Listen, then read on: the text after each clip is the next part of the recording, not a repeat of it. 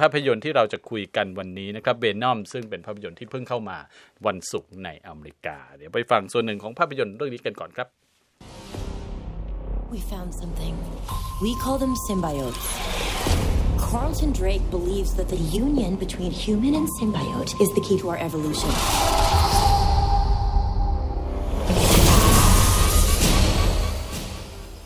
โอเคนั่นก็เป็นเรียกว่าหนัง บู๊สไตล์ anti-hero นะครับค่ะหรือว่าเป็นฮีโร่ในด้านมืดว่าอย่างนั้น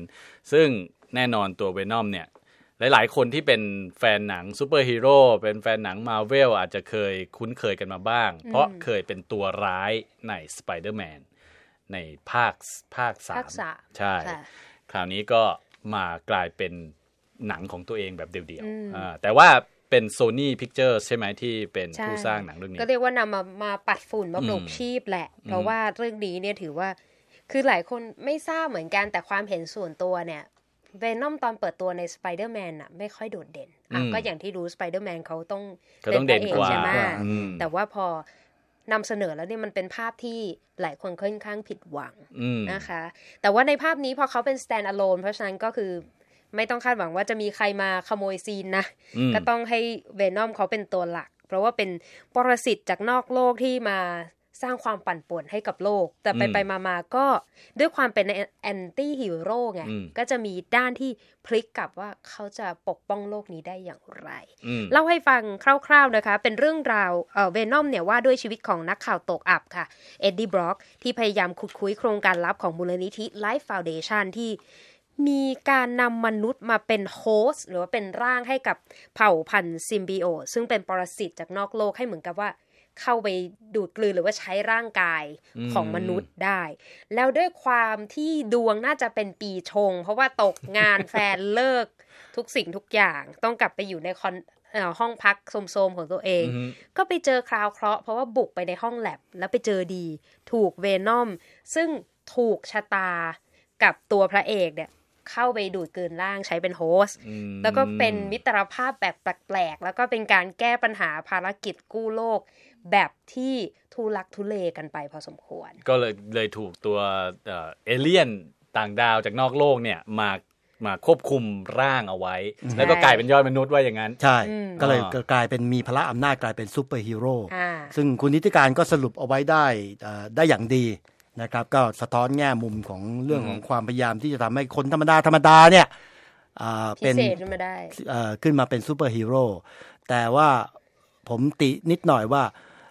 ความพยายามจะทำให้มันตลกเนี่ย มันยังไปไม่ขำไม่เหมือนกับ ไม่เหมือนกับมาเวลทั่วไป ใช่ หรือไม่เหมือนกับอืมเอ่อเรื่องล่าสุดที่เอ่อ ไอเอ่อนักซูเปอร์ฮีโร่จอมเกรียนอ่า Deadpool Deadpool อืมอย่างนั้นนะครับ แล้วก็การเรื่องเนี่ยอย่างว่าแต่หนังแนวแอคชั่นซูเปอร์ฮีโร่เนี่ยจะมาหาหลักหาเหตุผลอะไรไม่ได้เท่าไหร่ แต่เรื่องนี้เราก็พยายามจะหาเหตุผลเมื่อว่าเอ๊ะเราจะเอาสิ่งมีชีวิตนอกโลกมาแก้ปัญหามนุษย์บนโลกปัญเออปัญหาอ่าภัยพิบัติจะเกิดขึ้นมันจะมันจะได้อย่างไรอืมเราเนี่ยเจ้าเจ้าสิ่งมีชีวิตเจ้าปรสิตนอกโลกเนี่ยยังเลือกนะ ว่าพอเข้าไปอยู่ในร่างคนดี อ่าก็เป็นตัวดีอ่าอ่าแล้วก็มีการเหมือนกับเป็นไบโพล่าหรือกลายเป็น split personality คุยกันเองว่าจะต้องทำอย่างนู้นทำอย่างนี้อะไร ก็พยายามจะทำให้ออกมาในแนวขำๆหรือออกมาในแนวแบบว่า เกือบเกือบจะเป็น comedy แต่ยังไปไม่ถึงอืมก็ติฉินนิดนึงก็คือว่าทอมฮาร์ดี้ กับ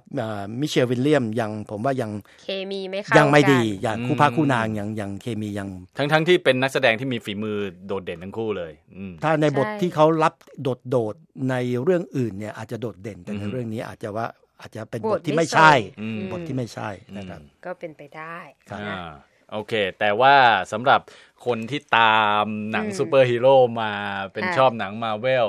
คิดว่าดูหนังเรื่องนี้ก็น่าจะน่าจะได้รับความสนุกสนานไปพอสมควร ก็คือเหมืนนก็คือพอได้สำหรับแฟนมาเวลแต่คืออมอย่างที่บอกความฮาเนี่ย มันโดนลดลงไปเยอะพอสมควร เพราะไปในแนว dark dark ซะมากกว่า แต่ว่ามันก็คือไม่ได้ขำกรามค้างแต่ดิฉันก็ไม่ชอบขำมากนะ เพราะคิวบางอย่างมันก็มันก็ไม่ถูกไม่ถูกจังหวะจะมาตลกอะไรตอนนี้อย่างเงี้ยมันก็มี แต่ว่าโดยรวมแล้วเนี่ยก็คือชมได้แต่ในความคาดหวังของดิฉันนะ ในเรื่องนี้เนี่ย ปล่อยผ่านไปเถอะอ่าอืมไปคาดหวังหลังจาก เอ๊ะ คุณจำเริญได้ชม end credit หรือเปล่า ไม่ได้อยู่อยู่ไม่ถึงอ่าอ่าจะมีบางเรื่องที่จะอยู่นั่นจะอยู่จนท้ายสุดอยากจะดู ดื่มด่ำซึมซาบแต่เรื่องนี้เนี่ยพอจบปั๊บรีบเดินเข้าห้องน้ำเลยทิ้งป๊อปคอร์นเลยใช่ไหมเออใช่อ่าก็ต้องรอชมเพราะว่าในเขามีการทิ้งปมเอาไว้ว่า ภาคต่อไปเนี่ยน่าจะสนุกขึ้นกว่าเดิม